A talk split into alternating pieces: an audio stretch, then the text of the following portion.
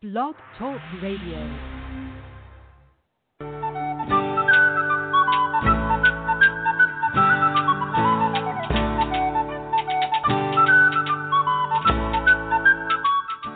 Welcome to the Spiritual Unity Radio Network, a station dedicated to the concept that all manifestations of the divine are equally valid. Join Reverend Terry Power HP, Robin McKean, and all the hosts for programming covering a wide range of spiritual topics. Right here on Blog Talk Radio.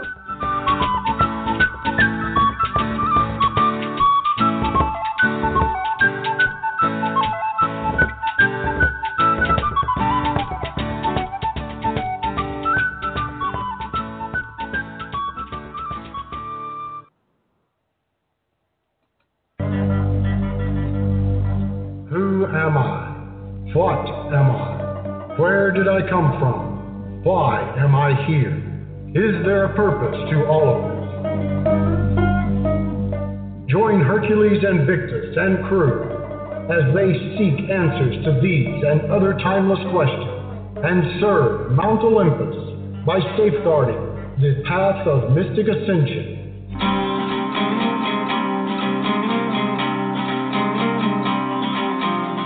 Welcome to the Pride of Olympus.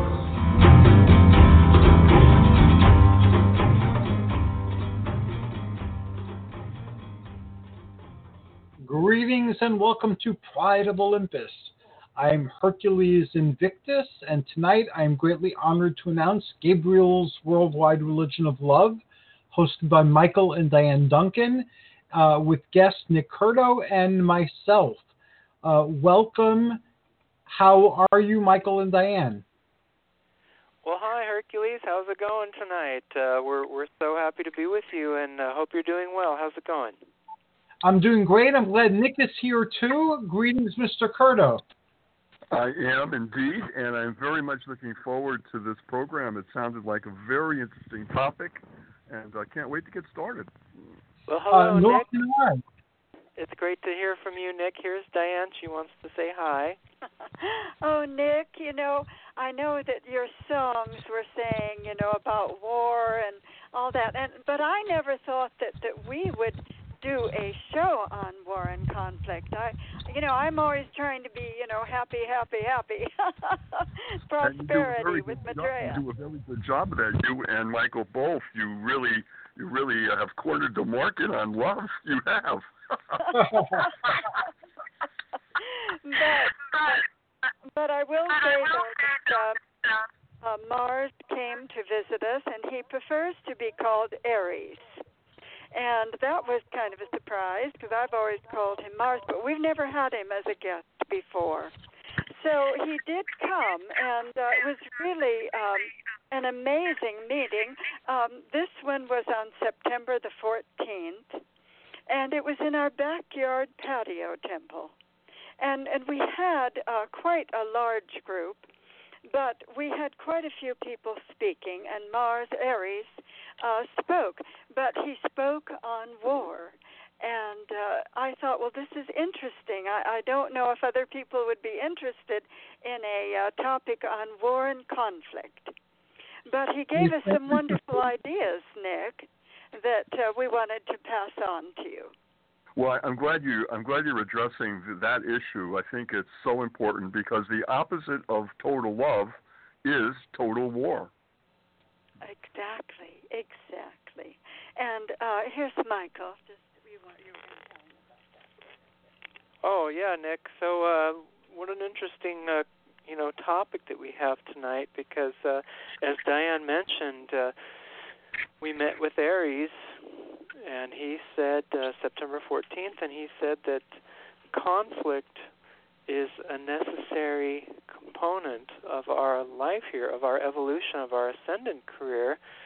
And uh, you know, at first, excuse me, at first when we uh, talk to these celestials and they visit us, you know, everything is really positive and everything is, uh, you know, uh, they're sharing their the work that they're doing in a positive way, and you know, they give us a lot of hope and a lot of comfort for our planet and the people of our planet that they are working behind the scenes and doing their part to really uplift us and uplift our planet, you know.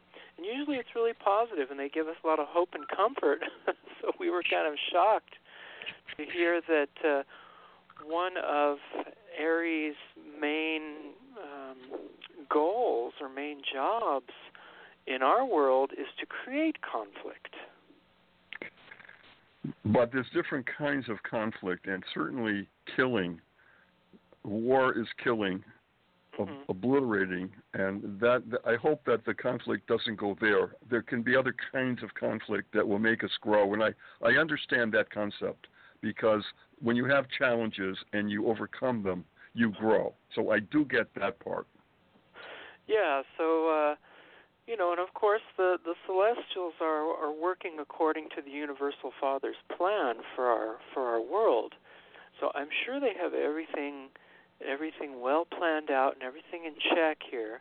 Um but as far as uh as far as what he mentioned about conflict, and of course, you know, we've heard Nick and we've shared with you and Hercules that Maitreya, Lord Maitreya, and others are really working toward world peace.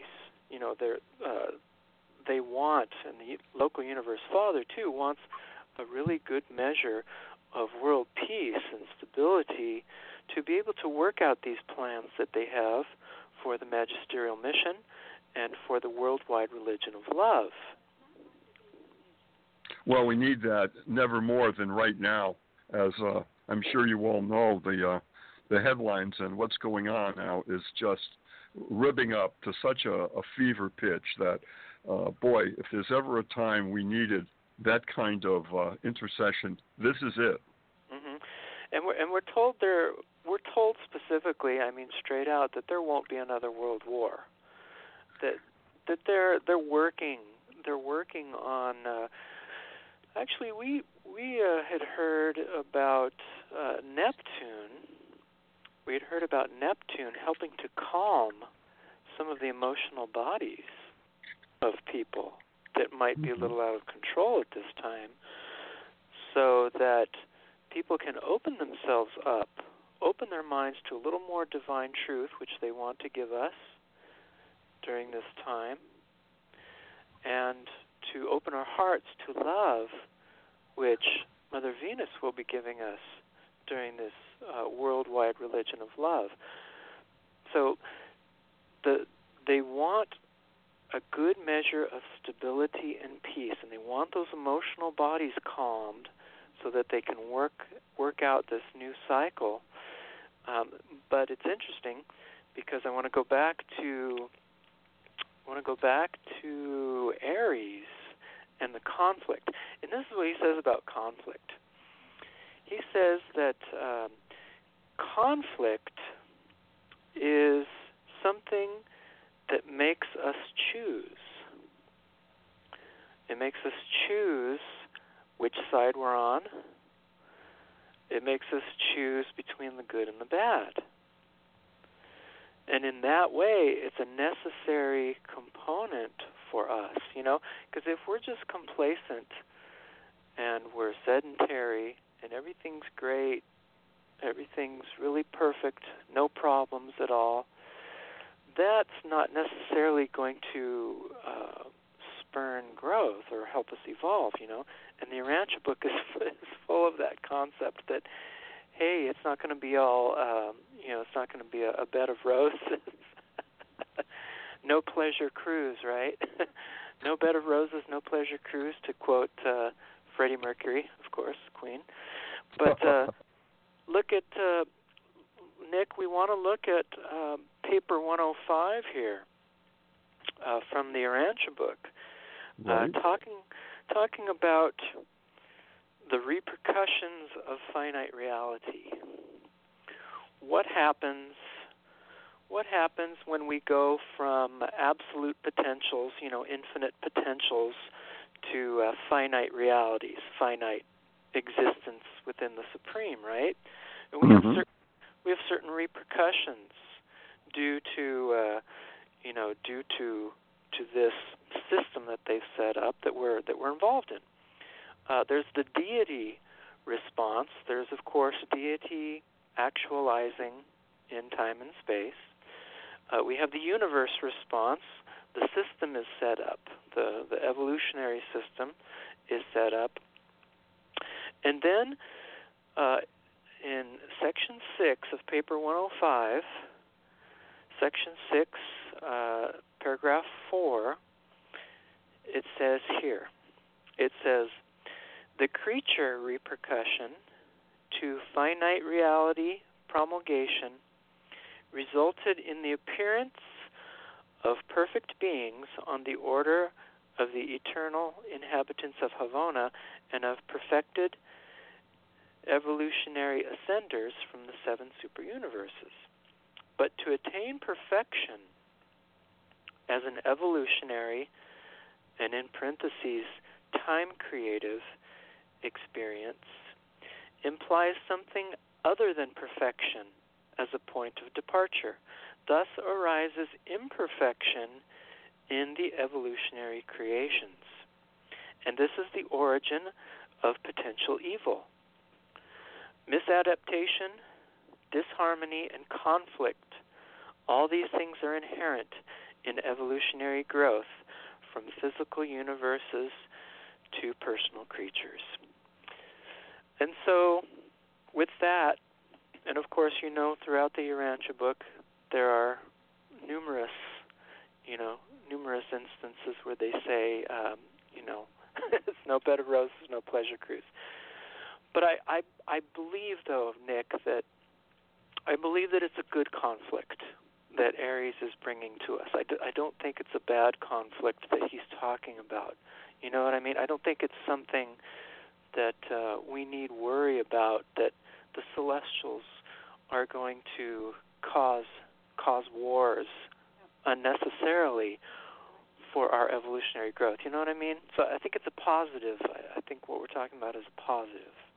I'd like to think uh, maybe this is a wish, dream on my part, but I, I would like to think that they are perhaps taking the veil, taking the mystery out of what's behind the conflicts, what's behind the wars, who is starting them, and and why. Why is that even happening? When I was a kid and I would look at television or movies and I would see uh, through them people all over the world China, Russia, America, Canada, South America and you would see the people. And you would see the incredible diversity and, and loving people trying to get through the day, trying to get through life, loving their families and friends. And I'm seeing that, and it's overwhelming that you just see that. And I'm thinking, then where does the war, where does that conflict come from? That's hurting and killing vast quantities of people, hurting so many. Where would that be from? And why? Why would that be from? And um, I was thinking about that because I knew the theme of the show, and I I saw something on a post on the internet from September 25th, so it was it was just yesterday, and it was by Paul Craig Roberts. Did you read that by any chance? Did you see that? Oh no, no, no, please do. This is I'll do it briefly, but I think it's it's really relevant to what we're talking about tonight. And he was talking about the cover up of President John F. Kennedy's assassination that is now wearing thin. And it goes something like this There's powerful evidence that the Warren Commission report on the assassination of President John F. Kennedy is indeed a cover up. All available evidence points to the, here we go, CIA and the U.S. Joint Chiefs of Staff with the cooperation of the Secret Service as the murderers of John F. Kennedy. 56 years after the murder, the U.S. government still refuses to release the documents that would prove what really happened on that fateful day. So clearly, the truth is being hidden. And when truth is being hidden, the red flags go up. Uh, uh, this is a very sad uh, statement of who is, is, is their they're, they're really likely cause to blame. And just one more part of this, and that is they said during President Kennedy's term, the Joint Chiefs of Staff were rabid white ring warmongers who wanted to attack the Soviet Union with hydrogen bombs and conduct false flag attacks on Americans, including shooting down U.S. planes. And the project secret name was Northwoods Project. So it was an actual it was an actual uh, procedure in order to build public support for the invasion of Cuba. And as you know, President Kennedy refused, and they were extremely disturbed about Kennedy's, uh, who was working with Khrushchev, and here it comes to end the Cold War at that Yeah. time.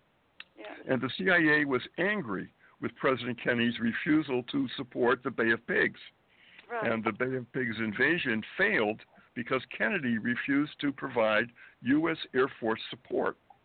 The Yeah. CIA lost its army uh, of uh, of uh, Cuban mercenaries during this. It was also known that Kennedy intended to withdraw U.S. troops. Here it comes from Vietnam after his reelection. The view of the right wing U.S. military security complex was that Kennedy was soft on communism and a threat to U.S. national security. If Kennedy had managed to end the Cold War and pull out of Vietnam, it would have been delivered a blow to the power and profit, here it comes, of the military security complex. That is an amazing statement, and it, I had to read it several times to to fathom to fathom what that is. And just one last last sentence I think would be meaningful. It says, "American democracy right now is dysfunctional because the people live in a false reality of controlled explanations. Americans have no idea of what really is going on, and increasingly, here it comes, seem not to care." that that's like oh my god if that's really if that is really true then then then some of the of the wars that are being caused are are are being caused for those kinds of reasons of power and greed um, and I think part of the the counteraction to that would be certainly love love to to to go everywhere this world's countries and people are and to open up the hearts, which you guys are certainly trying to do in your way. And I, I always applaud that. Absolutely, we need we need more Michaels and Diannes in this world in all the countries. We do, we do. Maybe we can clone you. I don't know. Um, you know, I want to just put in a personal incident about what you're talking about. Sure, sure. Um, in 1962, now I'm getting some feedback. I don't know why. I don't know why. Are you hearing it? I'm I'm hearing it too. Yes, it's on your line. I I don't know what I could do from it. Uh, I, I don't know what I could You do don't- uh, okay. for it from this end. All right. Yeah. Are you on Well, in speakerphone? uh, okay, in 1962, uh, Hercules and Nick, um, in October, uh, I had just met my first husband on October the 15th, 1962. I had just moved to Colorado, and uh, it was an exciting time. And my my husband to be came in. I was just working in a little cleaners, you know. I was just uh, 18, 18 years old, and uh, he came in. He was a um, lieutenant in the army at Fort Carson in Colorado. And uh, we struck up a really wonderful conversation, and he started coming to the cleaners every night. but uh, one night he came there just right after we met. Uh, I don't know the exact date, but it probably was just days. And he said, "You know, I'm so sorry. I'm going to be uh, pulling out tonight. Uh, we're going to go uh, to Cuba." oh boy, oh brother. And uh, he said, You may not see me after this because I'm one of the first ones to go in. Ouch. Said I'm going in. And I was really sorry, but you know, we'd just met just for a few days or whatever it was. I don't remember dates right now, but October 1962. And the next morning he came back and said President Kennedy called it off. He called it off. Oh, and so he was so relieved because uh, I, I'm I'm sure that that poor little guy would not have survived because he was supposed to have been the, one of the very first to go in. Mm. But uh, getting back, Nick, to to to Ares, to the celestials, um, there I don't see, and they are telling us that there is no um, particular war that we're going to be involved in. Now, of course, you know, there's little things going on, and but I mean, you know, nothing of any magnitude. Um, they have pretty well taken care of that part of the deal, so to speak. They are they are not just working on our planet; they are working with Mars. Ares is working with Mars. We've been um, listening to some really interesting new facts about how they are going to. Um, uh, change the ice caps on Mars and the permafrost in the Earth. You know, the soil has water in it, and reseed that planet. And they're saying that there are uh, energies on Mars that they're going to remove and then after that, they're going to uh, bring a new population in and uh, have a new humanity on Mars. So they are working on all these planets, but it seems to me from what Ares is saying that there is conflict, just like the Urantia book says, all the way up in the ascension career. Now, I'm not saying war, but conflict. Okay. Now, um, it seems what he's saying is he's trying to give us uh, not only an answer to the uh, bigger magnitude of war. I mean, you know that that we we have faced in our history, World War One and Two, and so forth. But he was more talking actually about the conflict that we go through uh, from day to day uh, all of the, the things that disturb us that we're trying to figure out, and including trying to figure out uh, what's going on in our political system, too, of course, and the world. But he was trying to give us some ideas about to clarify conflict ourselves. And one of his ideas was he said, number one, you look at the other side you write down everything the other side is saying. Whether whether it's a, a country that is complaining or a person in your arena of conflict. You you think about it before you speak before you speak. You write it down what they're saying. And then number 2 he said you silence yourself and then you listen to what your inner guide is telling you. And you be quiet until your mental body is in control and your emotional body has uh, calmed down. And during this silence, he's saying that then Athena will come in and bring her wisdom. That it's very hard to bring forth wisdom unless the emotional body is calm and the mental body then can proceed. And then his next um, idea was then make a decision for the good of everyone, not just yourself. If it isn't uh, good for the other party, then it's not good. You've got to try and work it out so that everybody has good. Even if you, in the short term, have to sacrifice, if the end result is best for everyone, then uh, try and make a decision, not just for yourself, on selfish means. So he was telling us about conflict and not necessarily the wars of a magnitude like World War One or two. Now, I do want to mention about those because I think they they are important. I remember when we were in a theosophical meeting with Grace Kanoki, and she was the uh, head leader of the uh, Western Theosophy.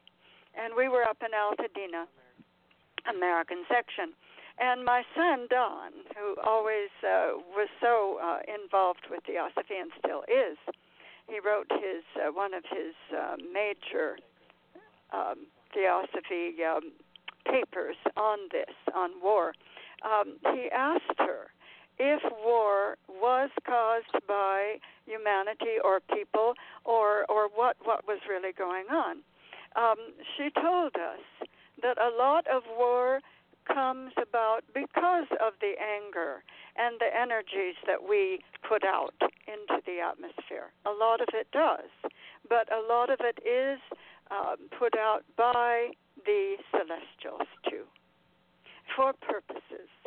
And if you study in the Catholic religions, the visions that have been given to us in 1930 and by Catherine of, um, I know a lot of these different places, uh, Catherine of Siena, and there's another Catherine, little nuns and um, ladies that have had these visions. They were told by the the Marys that would come that God was punishing them, that Mary would, or the Queen of Heaven, would try and hold back the arm of the Father, but that he did uh, bring about some punishment for the people's uh, digression or, or um, the the uh, wrong doing in in their lives. Now, here we are now. Now, Nick and Hercules, here we are. Where are we? I don't think that they're saying there's going to be any war. No, not at all. But they are not happy with the way people are going either. They are not. And there is something to say for earthquakes and uh, hurricanes and things being a result of activities on the earth, not activities that we're hearing about in the newspapers, but activities of wrongdoing of the people and anger and emotional bodies out of control. So, uh, this is a period where he wants everyone every single person on the earth to become like he's making the earth a beacon of light.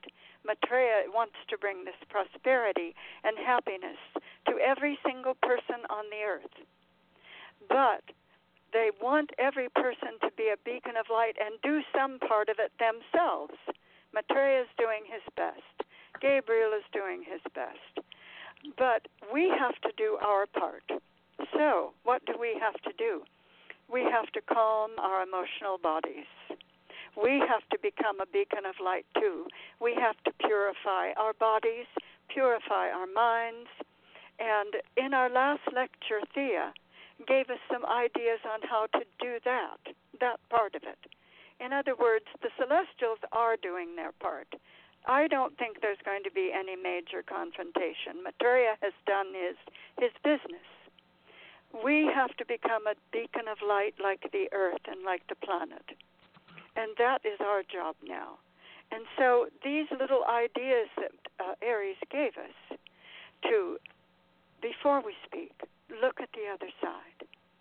Silence yourself so that Gabriel can bring in the truth, and Athena can bring in wisdom, and Venus can bring in the love. And then you make your decision for considering everyone so that no one is hurt.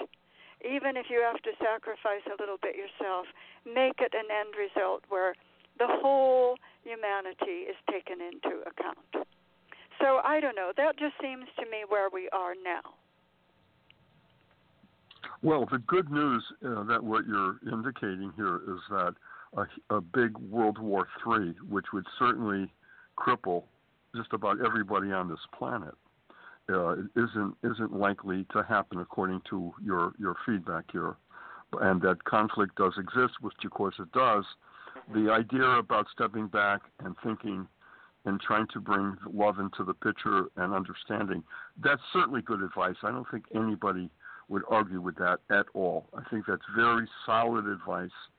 Um, but there are evil people. There are evils in this world. Uh, not only not only uh, North America, we're talking about worldwide. There are people, not many, but people in huge, powerful positions that have their their their their, their hand on the button of nuclear war, and it just it's never been more.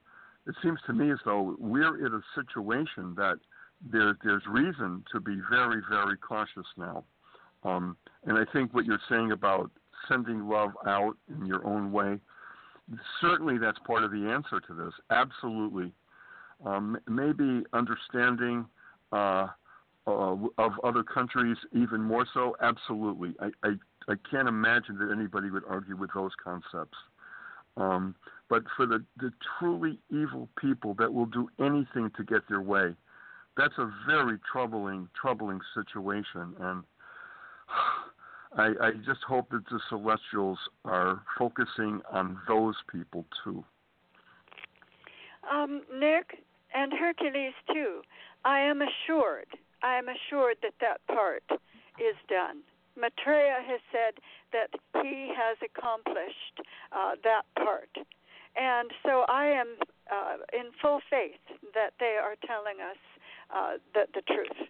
They they have gone ahead with their plan. They have made this planet a beacon of light. They have said uh, that it is.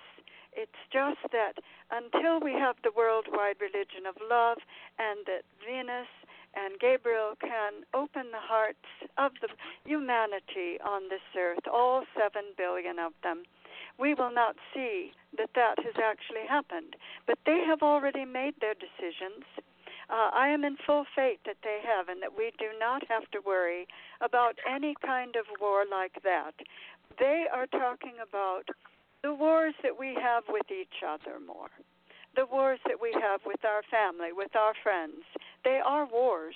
They are, because they prevent us from becoming a beacon of light. And that is their goal now. They want to start working on making people shine like the shiny ones. The shining ones are like Thea and the celestials. They are the shining ones. But they want us to become shining ones too. And only by um, dissolving the anger, dissolving the fear that we have, can we become that beacon of light. We do not have to fear a world war. We do not.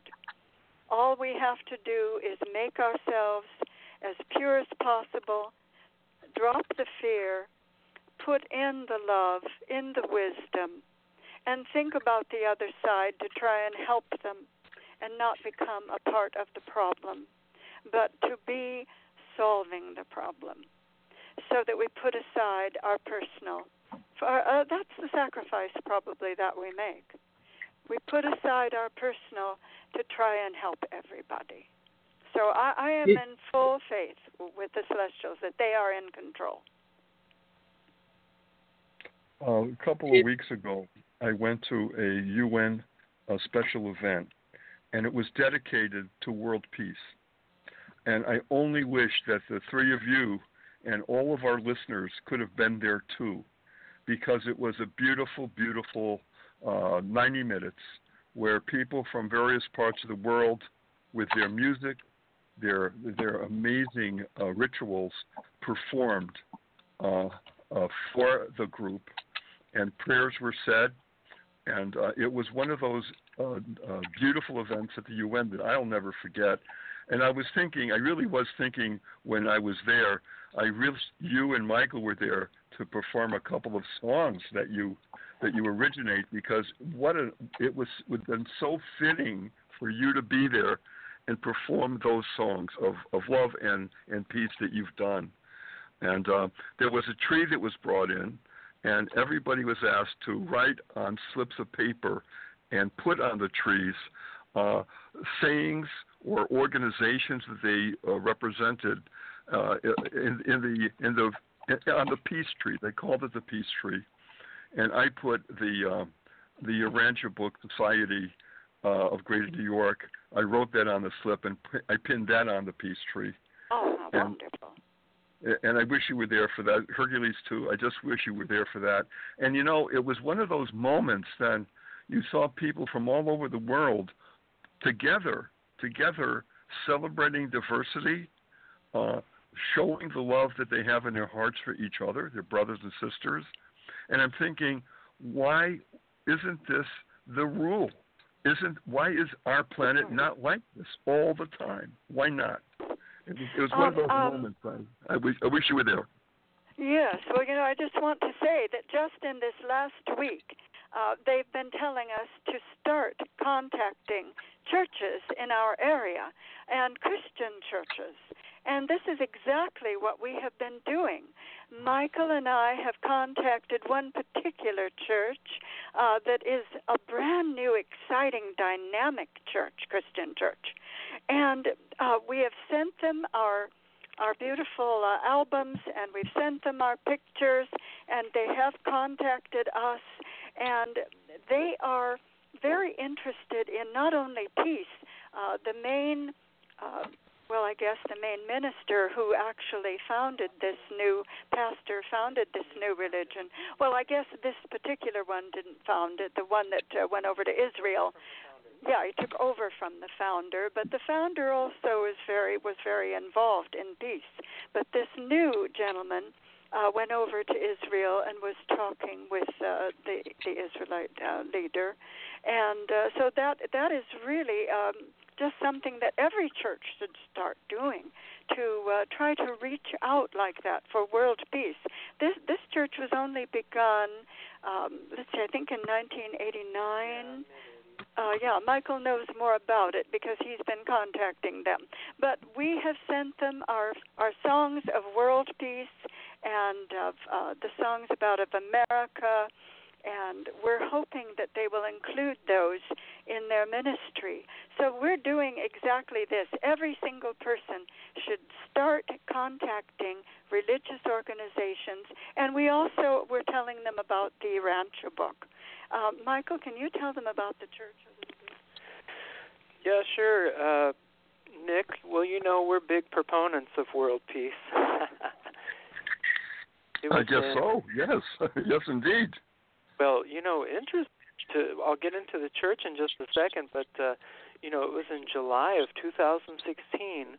We were in a team meeting, and the local Universe Father was present, and he said, "What I want you to do is I want you to set up a worldwide prayer circle for world peace."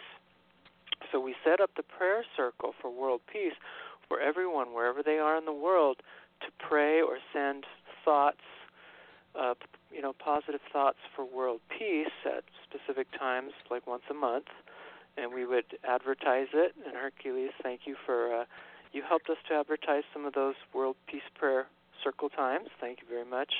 My Appreciate pleasure. so he wanted us all to pray together for world peace, and we're told that Maitreya, Lord Maitreya, is praying to the Universal Father for world peace. And we thought that was strange because, you know, why would a celestial pray to a, a God or why would a God pray to a God or whatever?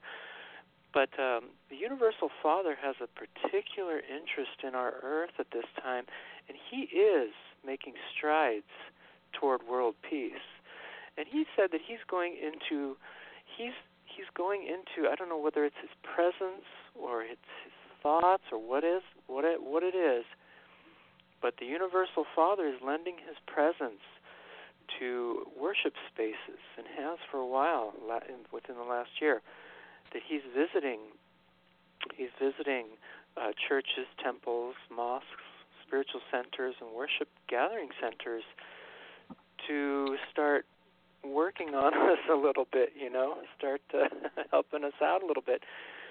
So, but one of the messages of the worldwide, uh, not the worldwide peace prayer, but the uh, the worldwide religion of love was for everyone to go to a different place of worship and talk to the people, see how other people worship, you know, connect with with people uh, in that way, sharing and just kind of observing, seeing what the other guy is doing and kind of connect on that level in a way to bring us together a little bit more as a collective body of worshipers, you know.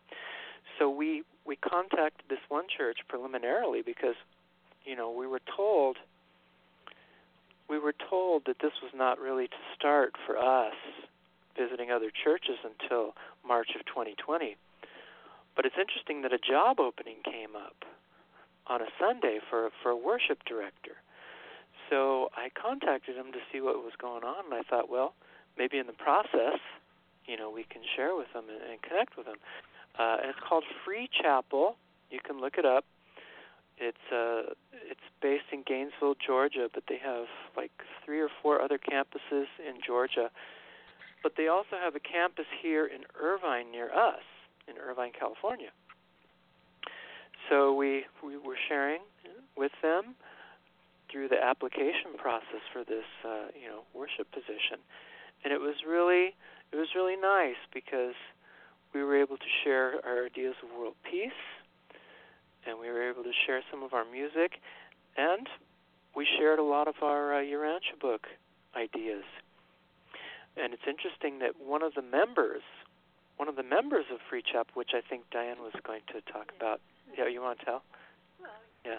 Okay. Here, Robert. Oh, um, Nick and Hercules, about three years ago, uh, Robert Burns, who was our fellowship leader of the Urantia book. You know Robert, don't you, Nick? Oh, very much so, yes, of course. yes, we were members of his uh, study group for about almost five years. Uh, oh, his wonderful. wife, his beautiful wife, passed away and she was only about uh, 60 you know she was very young and just so charming and and uh, she was a comedian and uh, just really uh, Joan Rivers uh, she worked with her and was very close friend with her. But she did pass away. And uh, so oh so I just wanted to tell you that we were invited to the beautiful memorial and it just happened to be at this free chapel in Irvine. Oh. This Oh, church we're really? talking about. This church we're talking about. And uh it actually Jerry Dalton drove us over there, another Urantia f- fella. And uh, so we just had the most exciting time there and we all prayed for Cindy. But it was such a dynamic church and we had Pato Bonton uh sang and uh of course Antoinette played and and there were so many Urantia people that flew in from everywhere around the country and around the world. Paula Thompson came uh, to it, and uh, oh well, Michael, you you tell them. Oh yeah, we had a lot of people from uh, you know throughout the country. Uh, David Cantor, Michelle Clemesh. Uh, there was um, oh gosh, um, that gentleman uh, so uh, works with the Truth Seekers a lot. uh, Well, it was a wonderful event, guys. Uh, but this free chapel, you know, it's a it's a church that uh, that live streams. They live stream their worship services on Sundays, and they have a potential reach of uh, a couple billion people on uh, Wow. charter.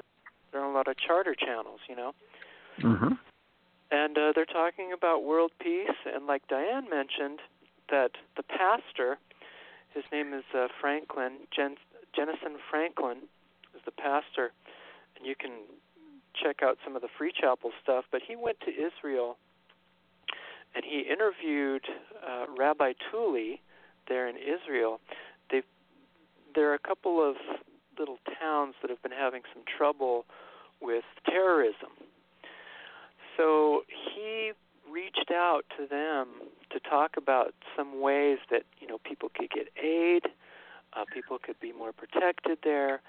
So I thought that was a really nice uh, interfaith outreach that he was doing, and trying to create you know good vibes for for world peace and, and protecting people. But I, I wanted to before we before we close out a little bit here, guys. I just wanted to um, I just wanted to get back to this idea of conflict and war and and how it kind of fits how it kind of fits in our experience here according to the Urantia book. And it seems to me like what Ares was talking to us about, guys, is about not necessarily war in the big picture or you know like what happens when you walk down a dark alley and someone has a knife and all that what do you do? But but these relationships because we have relationships with each other we have relationships with the celestials. And i think he was talking about our relationships with each other especially like in the political climate today in america is there's a lot of hostility, a lot of people that are trying to destroy each other because of their ideas and things. It's natural.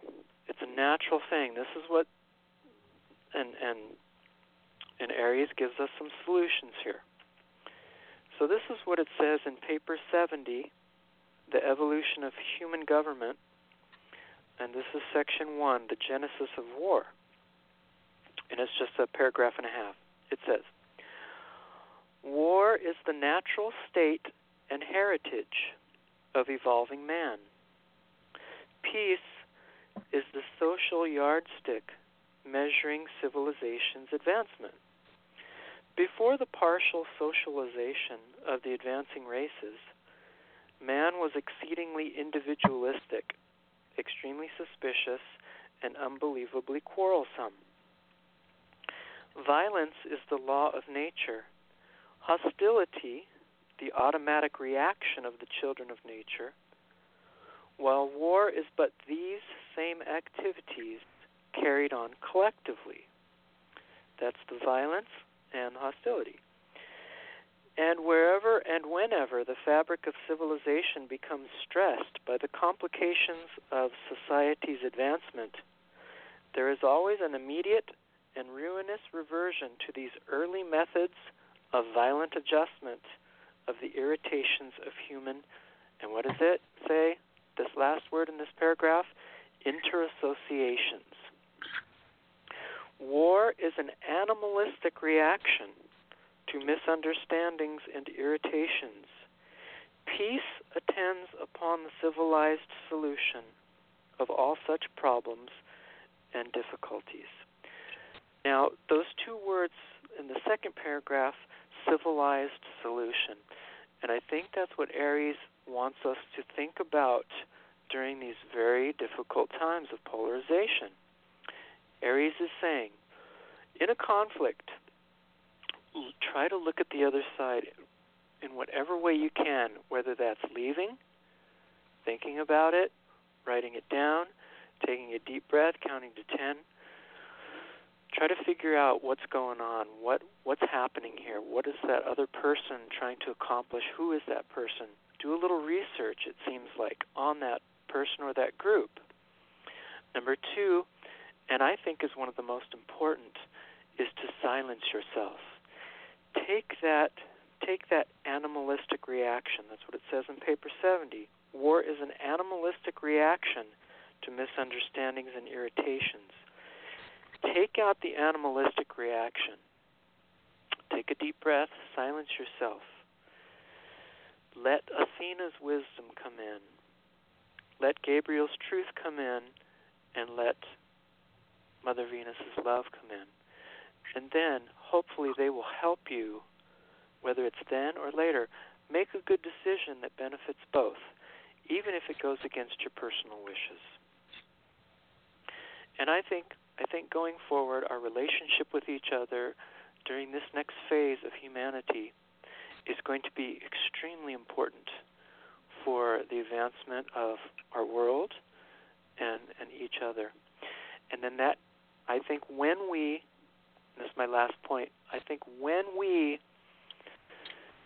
when we are able to calm our emotional bodies, take the emotion out, let the truth, let the love, let the wisdom come in. I think when we do that and when we get our personal relationships under control, I think that's when our relationship with the celestials really starts to bloom. That's my last thought there. um, Hercules and Nick, I just Yeah, wanted yeah. to read a, a little tiny uh, poem from uh, our wonderful Donna Whalen, and it's Ah. just very short again. We had read it once before, but I think it's so appropriate right now. Uh, oh God within and God without, please lift me up, don't let me pout. Help me feel the joy you bring, as happy as a day in spring. Let me see, let me hear the word which says, Child, have no fear. Guide me along the path with light. Allow your love beam to be bright. Well, thank you. That is Lovely. beautiful. Love that. Very, From very Donna. Yes. But I think the most important uh, point, fellas, is that have no fear. The celestials are in control. They say they have taken care of the war uh, part of this magisterial mission. They say that Maitreya has done his job. They say he is successful. Now we have to do our part, and we become as glorious as they are beautiful beacons of light shining ones. So that was the message.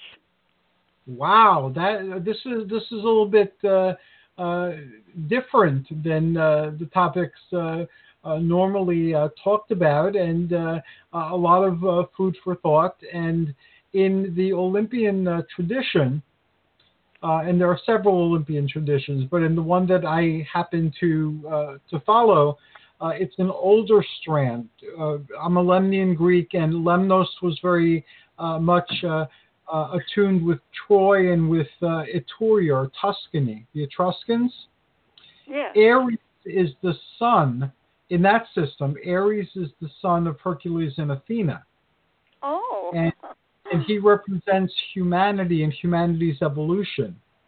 Uh-huh. So being human involves uh, having to resolve uh, conflict. And the path of Ares is the path of conflict resolution to learn how to not be a doormat, not let people step on you, to be able to assert yourself uh, and to handle all the challenges that life uh, happens uh, to toss your way. So um, Ares is like a, um, a kung fu master who teaches you how to better you know, handle situations so that uh, um, they're handled uh, optimally and to the benefit uh, of all. And his right. Um, female counterpart in this system is arete, which is usually translated as virtue. Uh, sometimes it's translated as uh, your personal best. And oh. that is following a particular code, acting in a principled manner. So that teaches us that in dealing with life's uh, conflicts uh, that are inevitable, because that is where we are, um, we need to act from a place of uh, principle, which in what you were saying is Athena, because Athena represents uh, that. So that very thought provoking. You've given me a lot to uh, think about, and I'm looking forward to hearing more about uh, this particular topic. Oh well, wonderful. Um, I'll just mention Thank too. You, we, Hercules. Uh, that was very nice. Yes, uh, he conflict resolution Ares. There, there's another parallel uh-huh. there. Mm-hmm. Absolutely. Yes.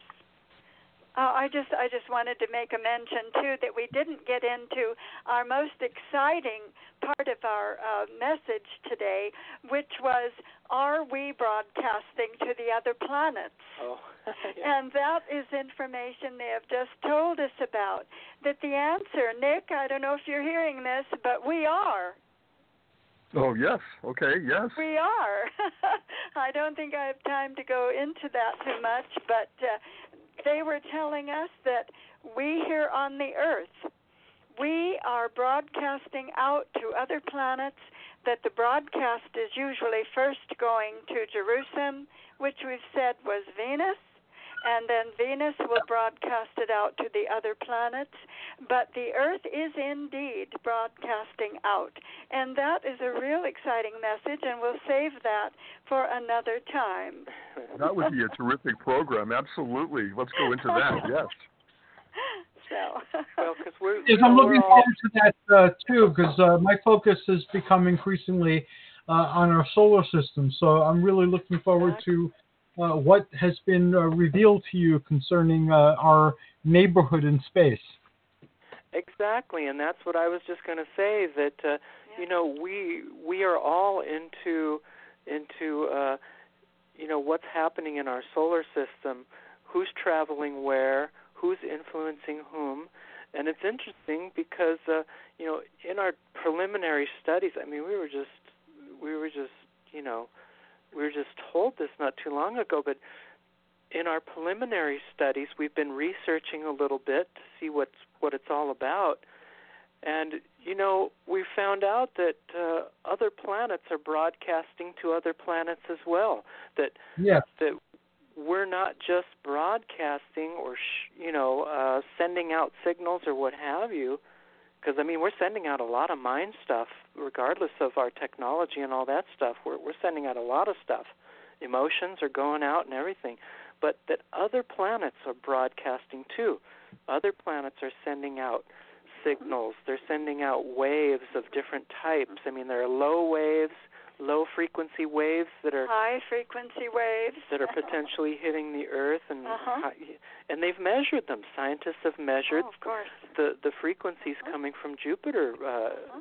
as you know for example so yeah this would be really exciting guys and Yes. and and you know what I've you know what I've done um I've not only uh prayed for world peace on our planet I I pray almost every day for our planet and for world peace on our planet but I also pray for peace on other planets in the solar system Oh, we have too. to now because now they're telling us all about these other planets and and now we know that Jerusem includes our whole solar system is uh, part of Jerusem, which we didn't know.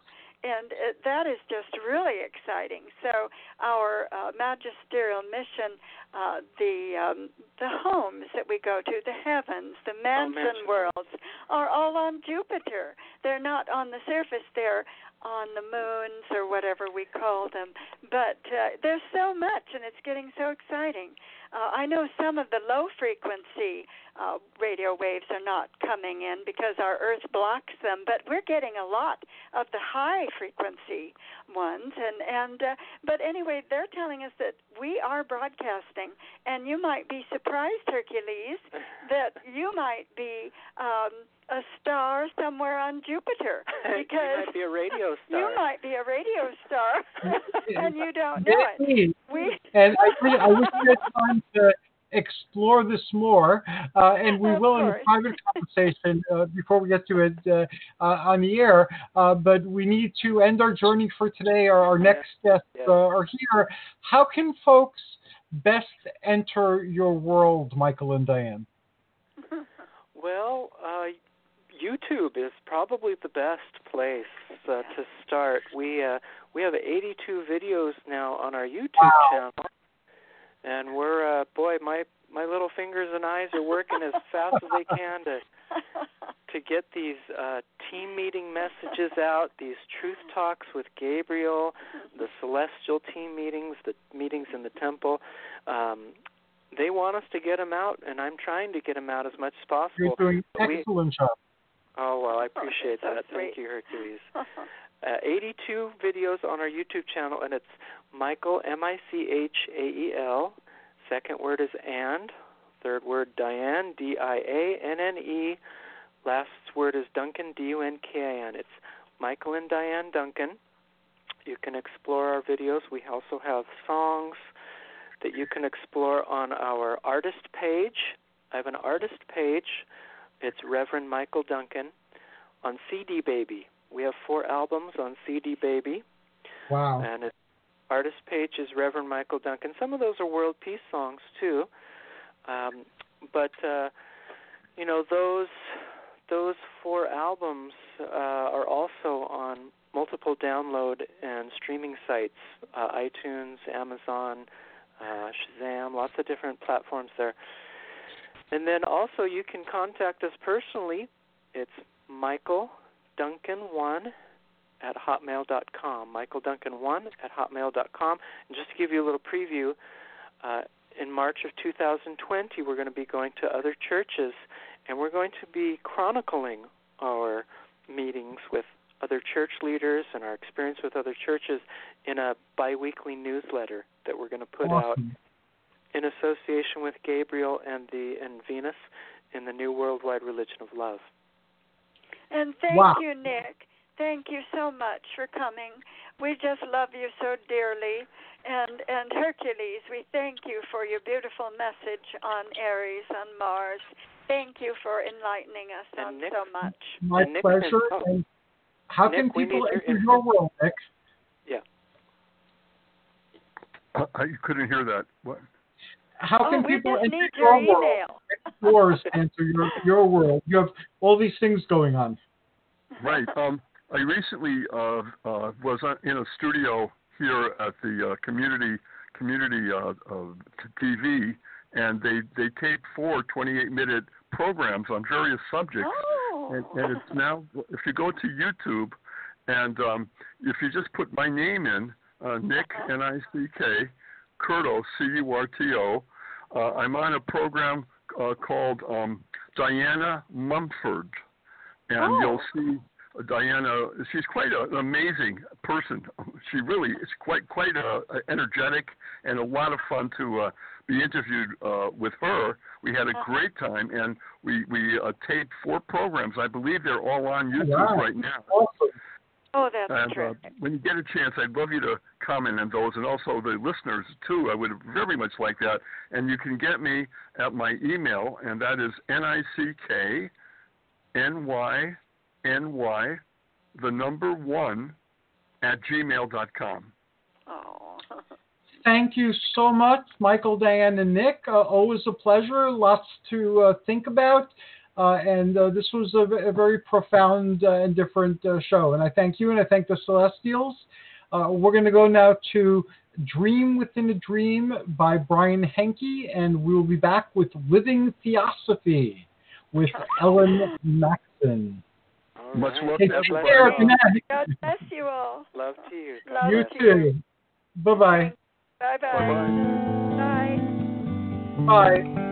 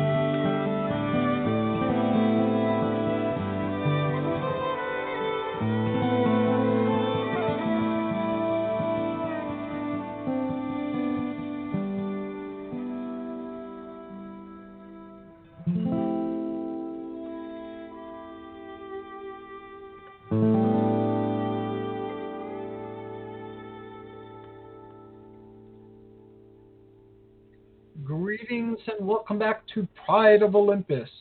I'm Hercules Invictus, and our next guest is Ellen Maxson, and the segment is Living Theosophy, which focuses on the ascension process. And I could think of no better person uh, than Ellen to share her wisdom uh, in this area. Greetings and welcome, Ellen. How are you? Good, Hercules. How are you this evening? I'm doing extremely well. Uh, very busy, but in a good way. So that that's uh, good. I know you've been traveling around the galaxy. That's that's a lot. Uh, yes, most certainly so. I love the cosmic uh, spiritualities and uh, uh, theosophy uh, with the Kumaras from Venus and uh, um, you know, all the other uh, planetary information and the 12 labors of Hercules being tied in with the zodiac. Uh, so Theosophy too gives us a vast uh, um, universe uh, to explore uh, uh, with the spiritual hierarchy, the planetary hierarchies, and the solar logo. So um, I, I, love spiritual cosmogony. I know it's great. It's very inspiring, and I was thinking today of what what I wanted to bring forth, and one of the things that was put on my heart was it's time to talk more about Saint Germain because he awesome. is the hierarch. Yeah, he is the hierarch of the Aquarian age with his twin flame Portia.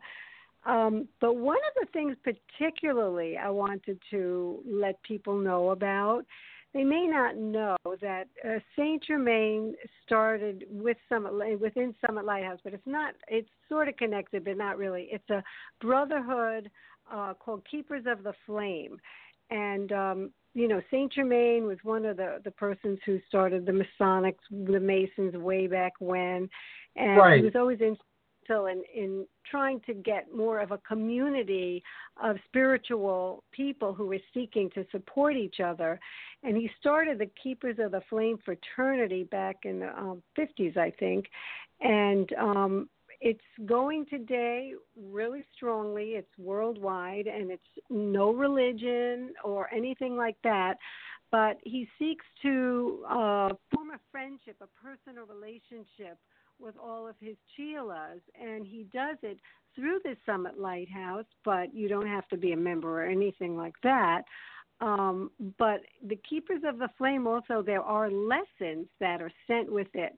And one of the things I'll tell you, it is it actually, you know, when you're a member, you definitely feel a stronger relationship with uh, Saint Germain. You definitely feel his overshadowing presence and his protection and his guidance. So it's it's a wonderful thing to know that that's available.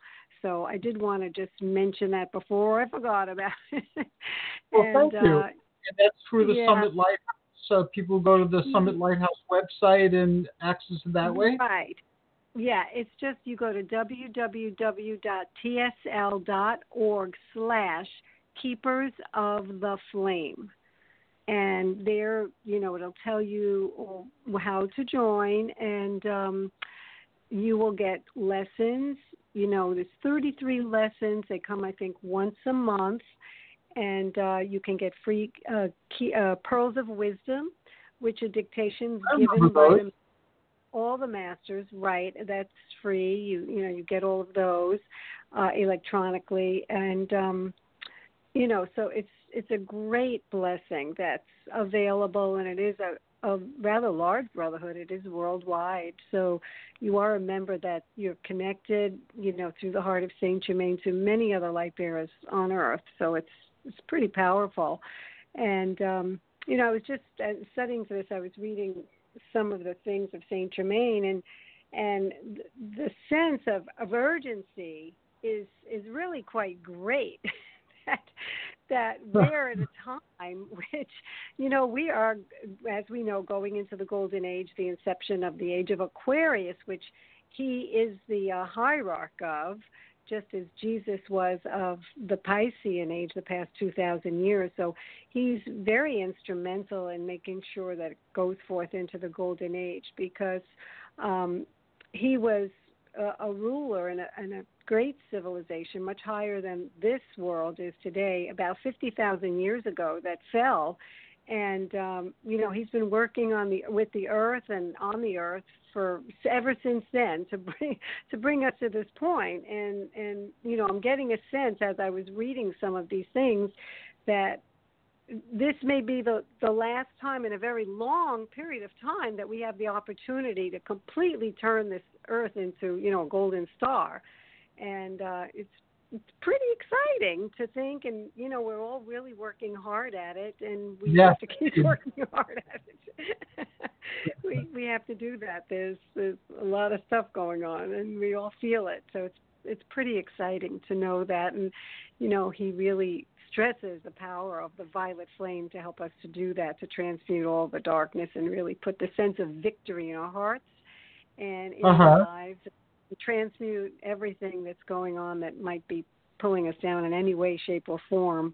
Just to uh, work with the violet flame, invoke it. There's a lot of decrees that people can practice and use and raise their energies and purify everything, everything around them. That um, you know, sometimes people feel that they don't know what to do about certain situations, and just the invocation and the violet flame is very powerful in helping all kinds of situations. So that's pretty exciting to know. It That is, yeah. may- yeah, that may not know the power that they have to do that.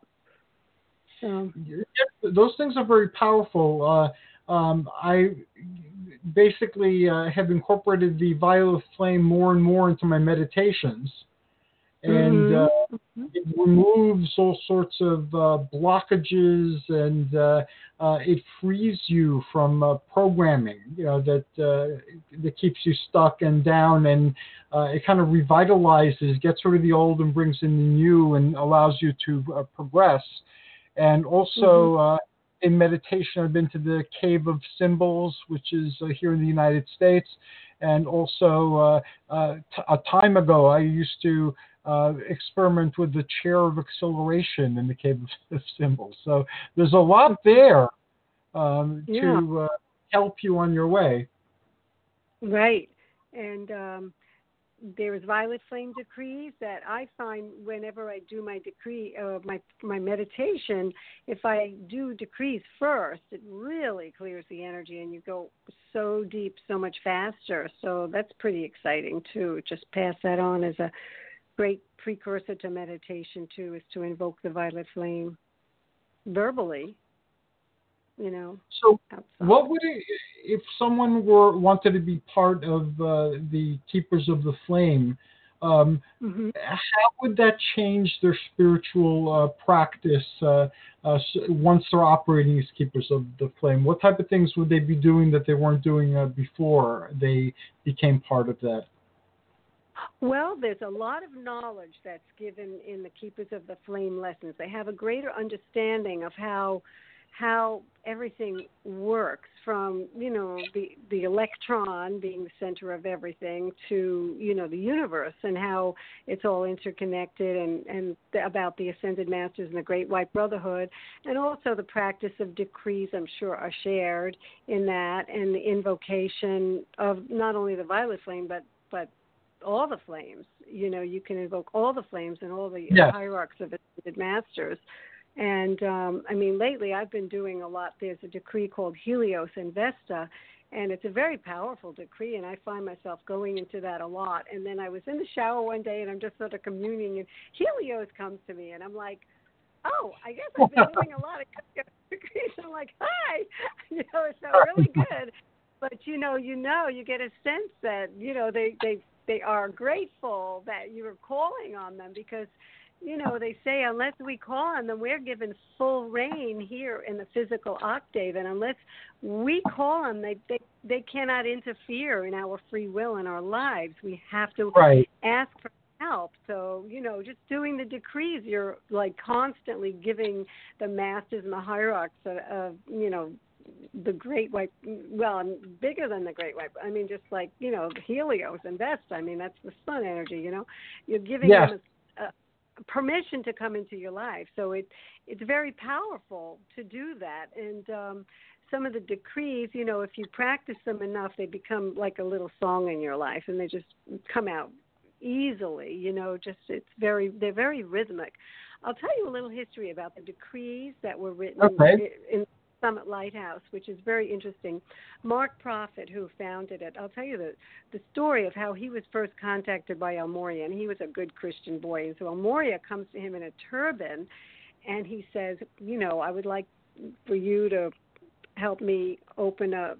Uh, I don't know whether he called it a church or whatever to bring to to train people and you know bring more enlightenment to the earth and you know Mark Prophet being a good Christian boy says, I don't know about this guy with a turban. And he, he says, I think so, you know. And El Morya said, Your wish is my command, and backs off.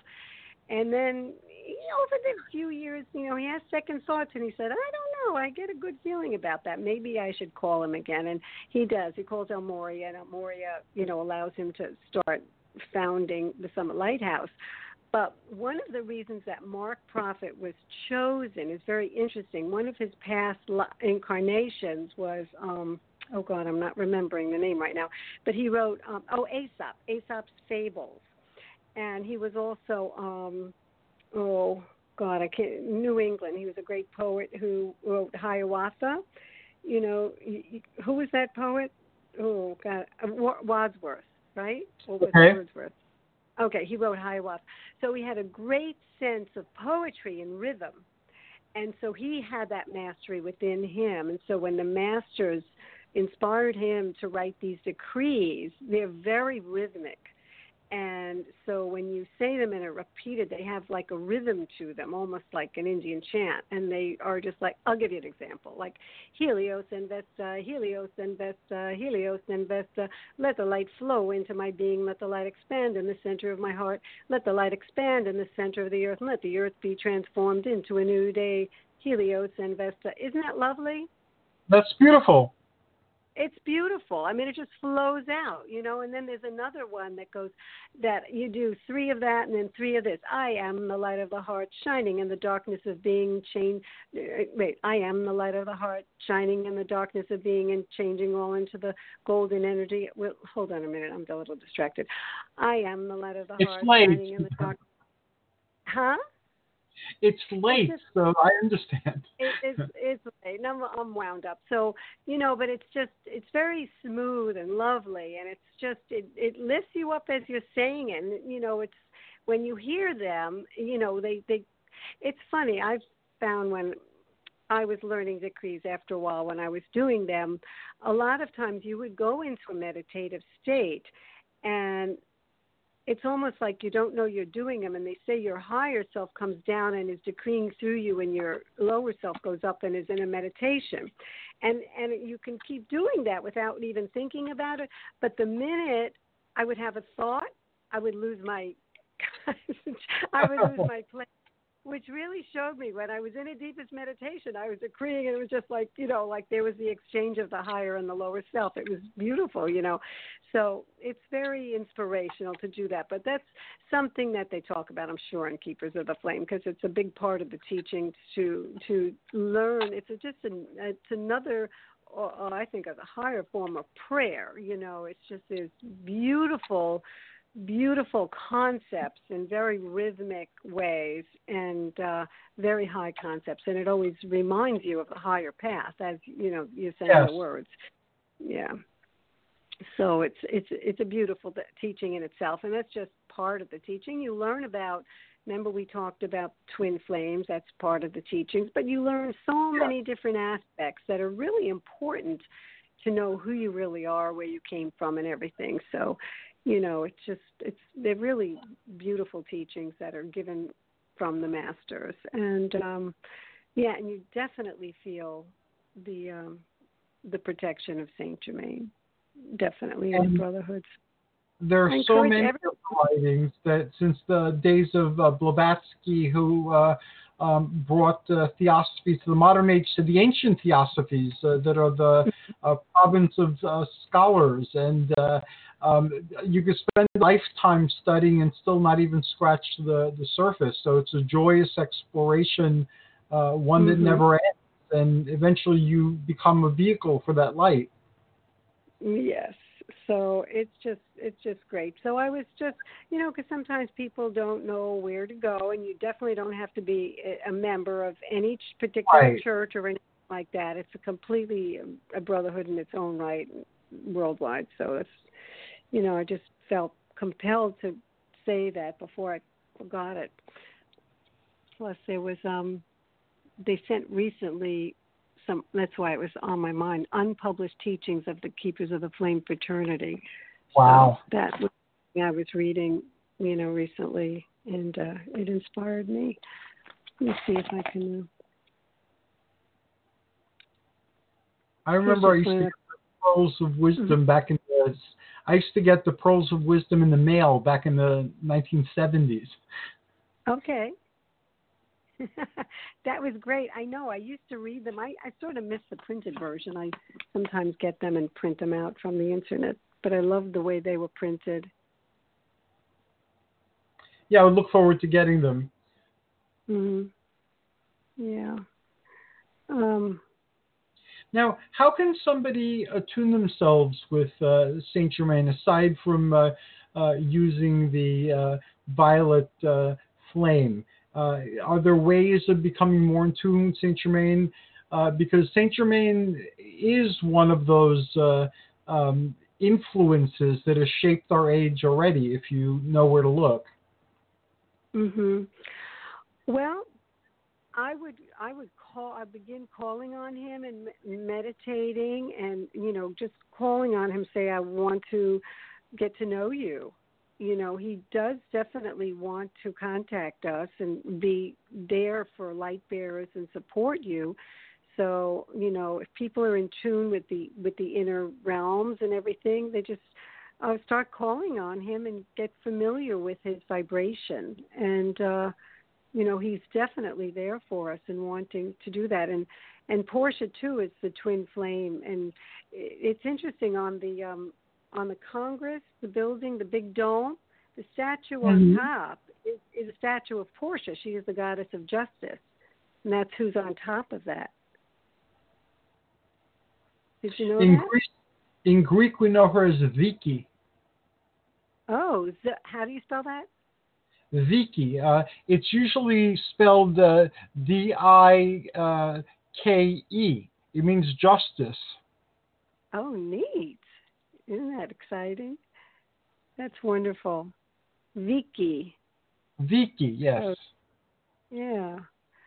That's nice. And so, you know, she's there too. They're together and it's sort of like she's the justice and he's the freedom flame, the violet. That's the two aspects. And also mercy. That's the aspects of the violet flame is the mercy of the pinker aspect of the violet and the bluer tones are the justice. And the in between the magenta is the, the freedom flame. So yeah, And it's, a, it's He had lots of incarnations too. He was Merlin uh, to Oh. Morya's Arthur, and uh, he he's been around the block uh, quite a bit. He was uh, uh, one of the three wise men. There are a lot of incarnations there. No, he was actually Saint Joseph. The three wise men were um, Oh, El Morya, sorry. Kuthumi, that's fine, and Balthazar. Oh, Balthazar was Kuthumi. There was um, oh gosh, what was the other one? He was the other one was the pink flame. I don't remember. Um, Uh, Yeah, but it was Kuthumi, and he was Saint Joseph. Um, let me see. I was just going through his his few lifetimes. Saint Joseph. Um, he was Samuel the prophet. okay, I remember that. hmm And um,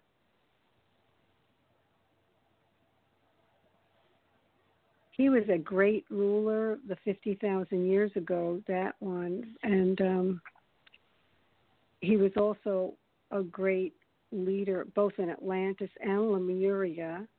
And he was one of the persons who was told to, when Atlantis was going down, to take the flame there and put it in the house of Rakoczy in the mountains in Hungary.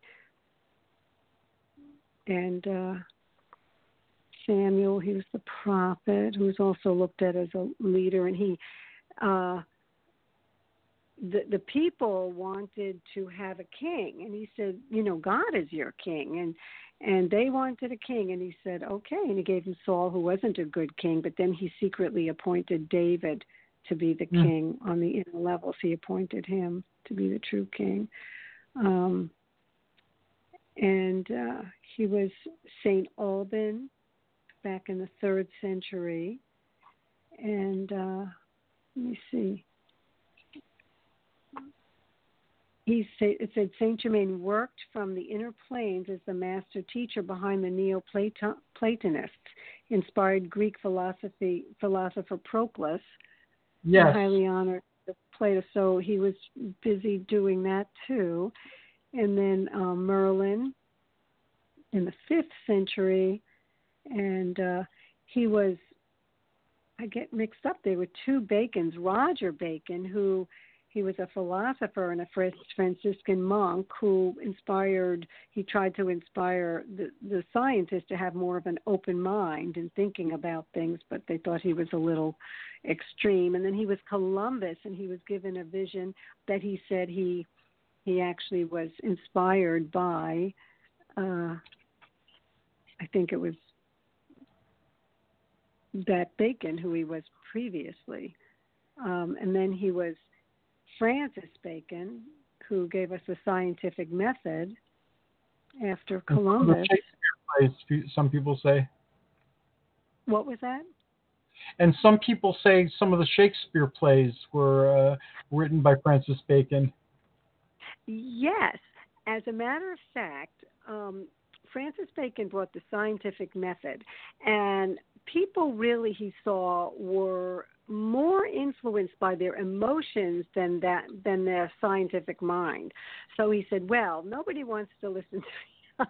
I'm, I'm making this up, but but it was like he said, "Well, I think I'm going to go and try to influence them in a different way." And he sort of faked his death and they saw him being buried, but they also saw him with um his. Uh, no, I, I wait. I'm trying to think if it was was it yeah with Francis Bacon because I'm thinking of the Count of Saint Germain. That's different. Okay, Francis Bacon. They saw him at his own funeral.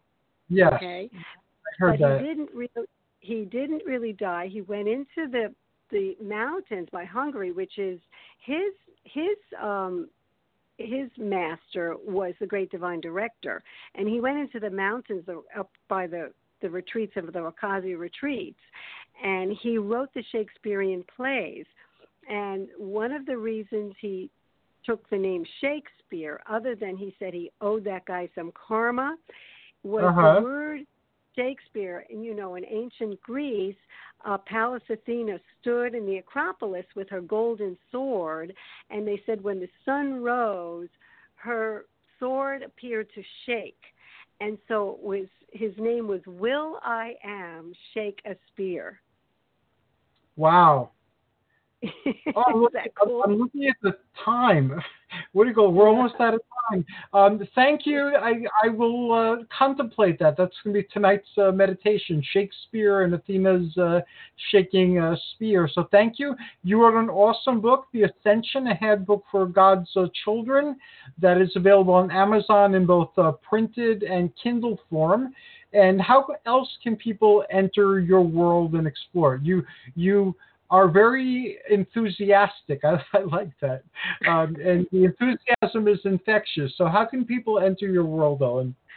I'll be honest with you. I still haven't uh, gotten a website or anything together. I'm not very, you know, I have not been very marketing savvy as far as my spiritual life. I'm sorry about that. It's okay. You have that book, Yeah. so you have the podcast, so it's a start. Yeah. And thank you so much. You all have a beautiful evening. Thank you so very much, and you as well. We're going to take a brief uh, music break, uh, and then we'll be back with Maria D'Andrea. Bye bye. Bye bye.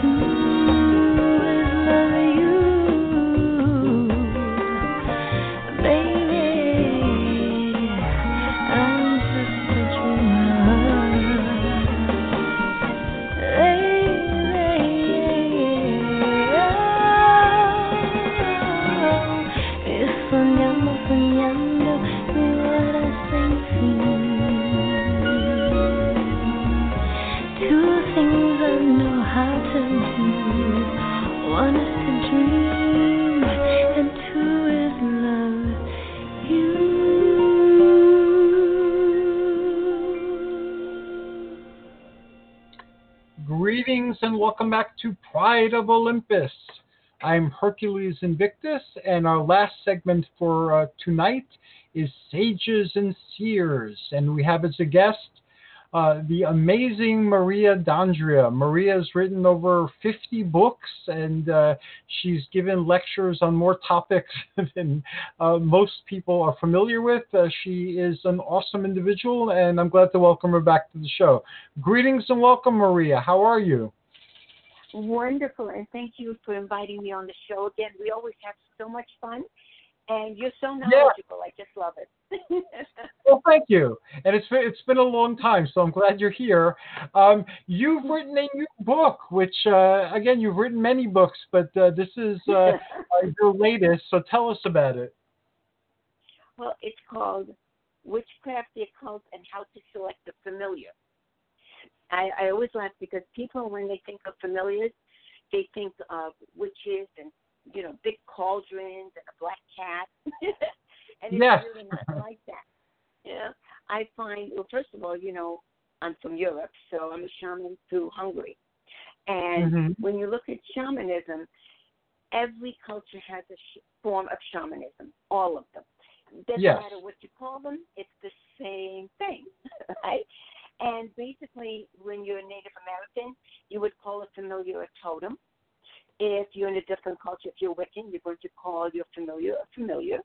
So the names change sometimes, but all it means is that you have a connection that will work with you on either the spirit plane, like the mythical creature, or on the physical plane, like, you know, a cat or um, a horse or a dragon. So it's in all different cultures, and it depends on what you're connected to. So we consciously work with them in a positive way. You're you're a very positive person, so I know that it would be no other way. It has to be positive uh, when it involves you, and that's awesome. I always laugh because I have to tell you, my students and when I do readings, they are so sick of me going only positive, only positive, only positive. well, I like that about I, you. well, it's funny because I have absolutely nothing negative in any of my books, and most of my books are how to, so people can improve their lives and do things for themselves. You know, but I never put anything negative because I truly believe in karma. So we, there's always a positive way to get everything to come in for you. There's Mhm. absolutely no reason to do negative. Right. You know, free free will. Unfortunately, some people choose the wrong path. Know? Yes, they do. So and that's what I love about you too, because you're always helping people and you're always teaching people inadvertently or consciously, but you're really always teaching people and helping them elevate spiritually in a positive way. And so does Athena. Yeah, yes, she does. It's good that we're in the same uh, circle there because uh, uh, the world has enough uh, negativity and life is really short. So um, if we get out of the habit of viewing things negatively and acting from a negative place, uh, even though life doesn't get any easier, it becomes very, very pleasant compared to how it was, you know, when you're mired in the negativity. So even for your own sake, uh, a positive life is the way to go. Oh, definitely. You know, and I always look at it as life is an adventure. And it really Yeah. is because people misunderstand sometimes. They think that we're um, physical, but we have a spirit body within us. And it's really the opposite. Because when you think of your aura, your energy field, that's really your spirit. So your Mhm. spirit is much, much bigger than your physical body. It's actually the reverse. So I, I always laugh at the misconception because you have an aura, you have energy. It's like, of course, it's it's the reverse. And when Right. you're dealing with familiars or totems or whatever labels you, people call them, it depends on the culture. When you're dealing with them, they're positive. And the funny part that I found through years of doing it is that if you look at the familiar that you are connected to, that you attracted into your life, or that you called on for a specific situation, okay, when they Mhm. come to you, it tells you a little bit about who you are. Because Right. there's that occult law that says like attracts like. So if you're positive, you will never attract the negative familiar. If you're negative, I hate to say this, but you're not attracting a positive one. So if you look at what you're attracting, it actually tells you about yourself and helps you grow. That's a very important point, and most people don't uh, uh, consider how much life mirrors you to yourself, because you could Oh, only understand things through your own understanding. So, uh, what you see tells you a lot more about you than it does about what you're looking at a lot of times. Oh yeah. Well, you know, too, I find that um, with familiars, people always look at it as limited to cats or Yes, we do.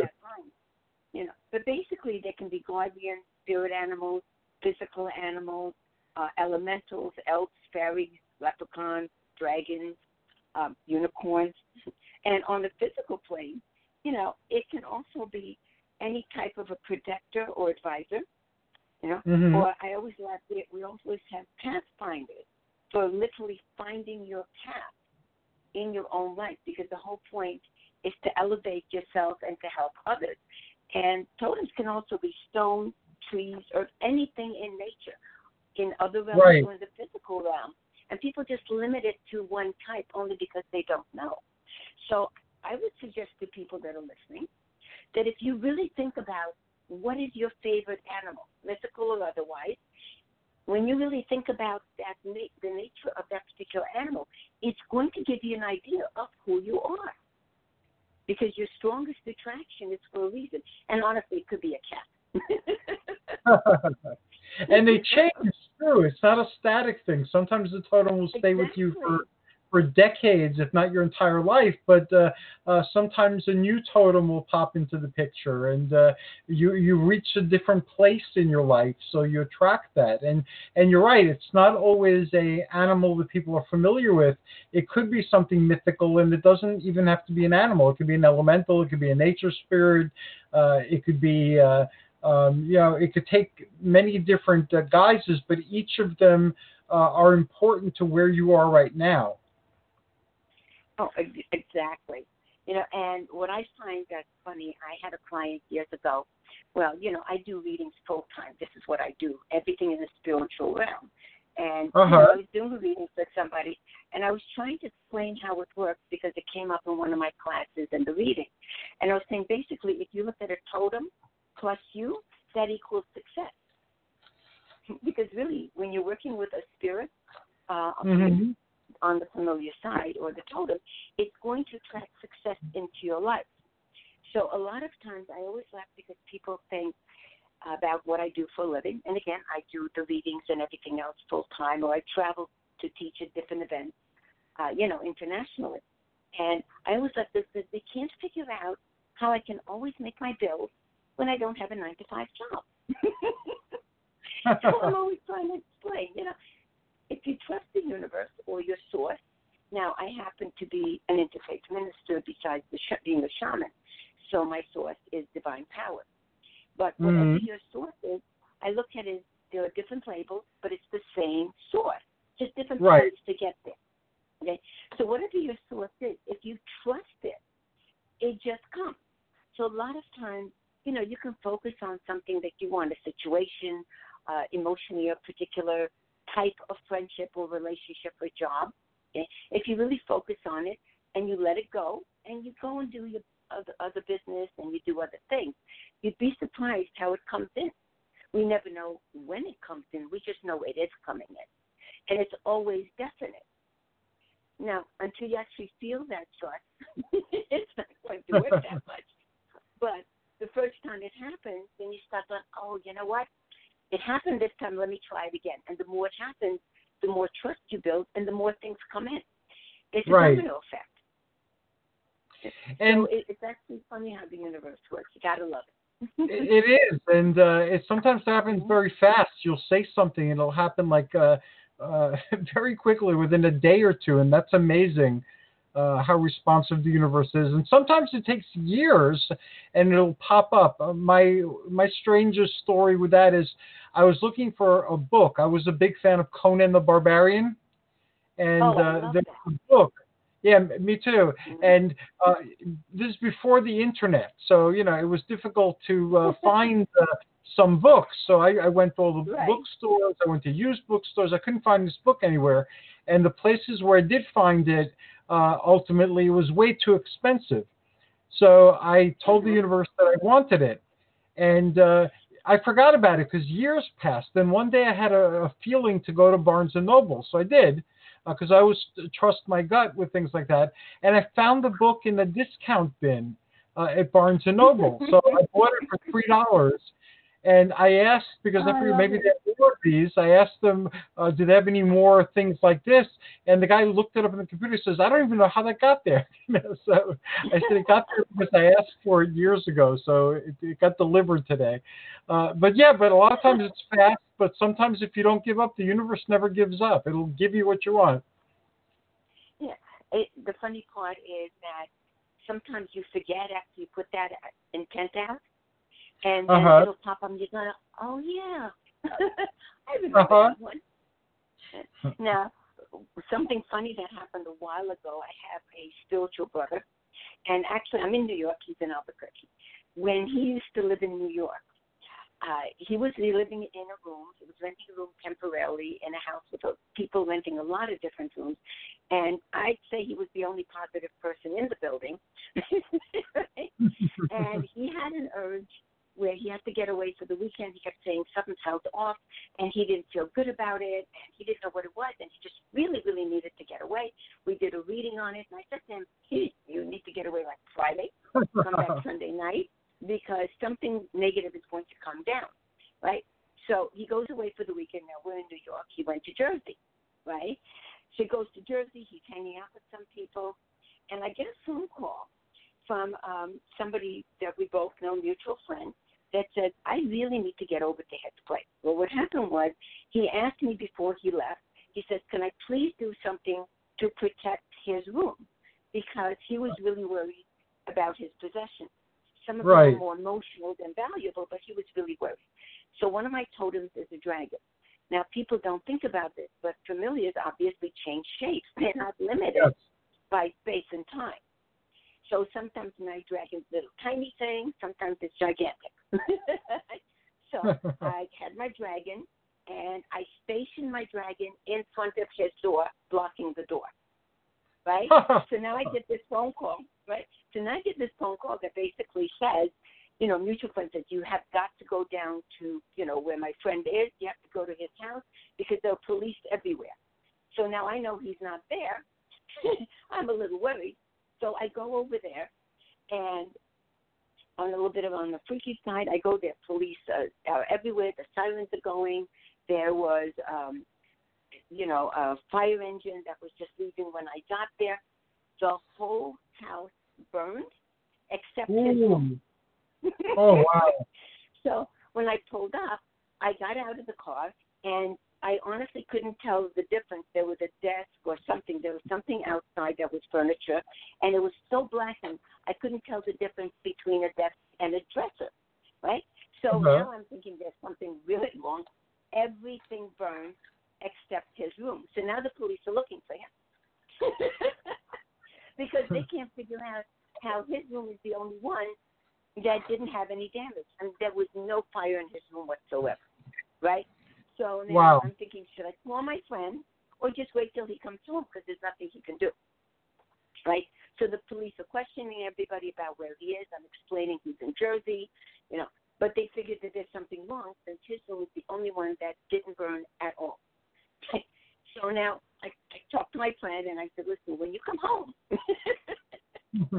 I just want you to be aware. You need to tell the police where you were, and you need to make sure that your friends understand what happened, so they don't go, "What did you do?" so he could prove he was in Jersey. So the funny you- part was, go ahead. Go ahead. No, so the funny part was he comes home and he says to me, listen, he has to get rid of one or two of his things because he couldn't get rid of the smoke smell. But there wasn't anything in his room that was hurt. So he says to me, listen, you can tell the dragon to leave now. because, because now my stuff is safe. I'm fine. And he says, I'm going to take my stuff. I'm going to go somewhere else. Your dragon can leave now. now, which obviously cannot say to the nice police officer, listen, we had No. a dragon at the door. I, I, I know. That's how it works. we, we we talk about that on the show a lot about how um, if you're sensitive to uh, other realms, uh, you learn fairly Mhm. early in life that you have to censor yourself in how you present things, and you you have to uh, kind of not convey how you get certain types of information. Now, you are very generous in your knowledge in that your books, like you mentioned before, are how-tos. So um, you always show people the way to do these things uh, themselves. And if you read more than one of your books, uh, you you see that they're all like different gems. You know, they have different facets, and uh, uh, if you read different Oh, books, I you get different that. perspectives. So Well, um, I, I like to teach people because I feel the more you know for yourself, the better the world gets. In fact, there's a really quick way to find out what your familiar is without getting very heavy into it. Okay, So, okay, so the technique is this. I was trying to think of very something very easy that everybody can do, and it's Okay. not on a very heavy level, but you would still get an idea of at least one of your familiars or totems. Okay, so it takes 14 days. That's not a lot when you think about it, because No. vision quest, vision questing is very complicated. It's very heavy, and we're dealing on a different shamanic level. But this is something everybody can do. So the first seven days, each day before you get out of bed in the morning, you pick something that you want to focus on that's a color, as an example. It can be a color, an animal, anything. But to make it easy, you want to make it a color. So, as an example, when you get up in the morning, what you put out to the universe is you're saying, I want to see um, blue, as an example okay, uh, for the rest of the day. And it's amazing as you're going through the day and you're paying attention, right? It's amazing how many times you're actually going to see that color. You might have somebody walking behind you on the street, and you have an urge to turn around, and the person's wearing blue, right? So when you really think about how many times you've actually seen that, right, then the next day you pick something different. Okay? So after the seven days, Okay, because basically what you're doing is you're psychically tuning in so that you're on that frequency vibration on the alpha level. So, first of all, frequency wise, we work from different frequencies. So, I work with scientists, and basically, your brain wave is on different levels. So, they have gamma, which people don't talk about. Gamma brain wave is your fight and flight. Okay? Okay. You have beta. Your beta level is when we're talking to each other normally. Right your now, yes. Theta level, right? Your alpha level and your theta level, which is deeper, are basically your intuition, your psychic, um, your emotions, but mainly on your psychic level. And the last one is delta, which is more when you think of a coma or somebody that puts themselves into a very deep trance. That's more on the delta level. So when you're doing the seven days, you're training yourself to go into the alpha state, which is a lighter level, but it's on the psychic level, so you're intuitive and you're tuned in for information. Okay? So now, after the seven days, what you're going to do is you're going to ask to see what your totem is. Okay? And what you're going to do is for seven more days, you're going to ask every morning, you're going to pay attention to the information you get. So it can come in from anywhere. It could be that you're watching TV and all of a sudden you see a commercial that has a wolf. Um, you're driving down the street and one of the high schools has that as one of their sports uh, thingies. You know how technical I am. Mascot, right? Good thing you a mascot for a minute, right? So when you look at things, you're going to start noticing what keeps repeating. And Right. if it keeps repeating, it's telling you this is your connection. When you find your connection, what you're going to do is you're going to look up um, the traits of the real animal, the gemstone, the herb, whatever it happens to be, okay, or on the mythical side or on the physical plane. And you're going to look up the real traits because when you look up spirit animals, they've added a lot of things to it. And originally, familiars and uh, totems coming to us basically were from the physical side. So if you think tribal, they were looking at the animals and their traits. They were not looking at spirit animals where they added on cute things. So, as an example, if you run across uh, a spirit animal and it happens to be, say, a fox, right? Mhm. Most people will look at a fox as it's being sneaky and it's maneuvering because it doesn't run in a straight line. Okay.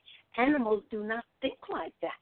The reason No. the fox is running like that is if it runs in a straight line, the horse and the hunter on top of the horse are going to shoot it because they're quicker. Okay? So it's a Right. survival instinct. You know, the same thing if you're walking in a forest and you have a fox and you're walking not too far away from it, it's going to leave you alone. It doesn't want to bother you, doesn't care what you're doing. But if you're getting too close to its young, you should run. Very true. So you have to look at the animal traits. and it's funny because sometimes in readings, um, totems come up. Sometimes they don't. You know, it depends on, you never know ahead of time what comes up in a reading. No, you don't. Now we're we're running out of time, so I want people to know, uh, you know, basically aside from your books, which are available on Amazon and also through uh, Tim Beckley's uh, um, Inner Light uh, Global Communications uh, companies, um, yes. how else can people uh, enter your world? Well, first of all, I do readings full time. That's my main thing. And if anybody's interested in teaching, speaking anywhere, uh, I'm international. They can just call me, and I do travel. So if they want to get in touch with me, my cell number, they can call me, text me at six three one five five nine one two four eight. And actually, if you look at my site, which is just mariadeandrea.com, it, it Mhm. normally has all my information on it. Uh, and Fantastic. they can find me on Facebook, uh, which is Rev Maria D'Andrea, right?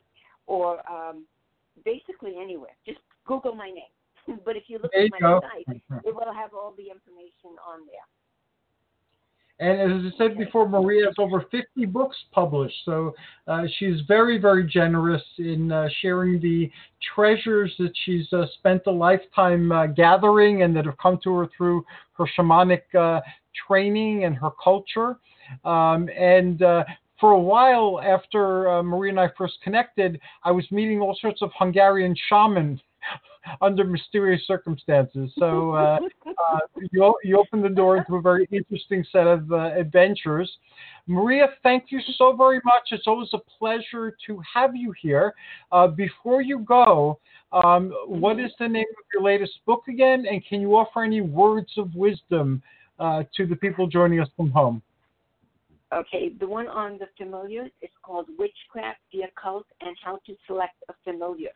By the way, another one that if somebody's interested is called Supernatural Words of Power because that book will help you create your future.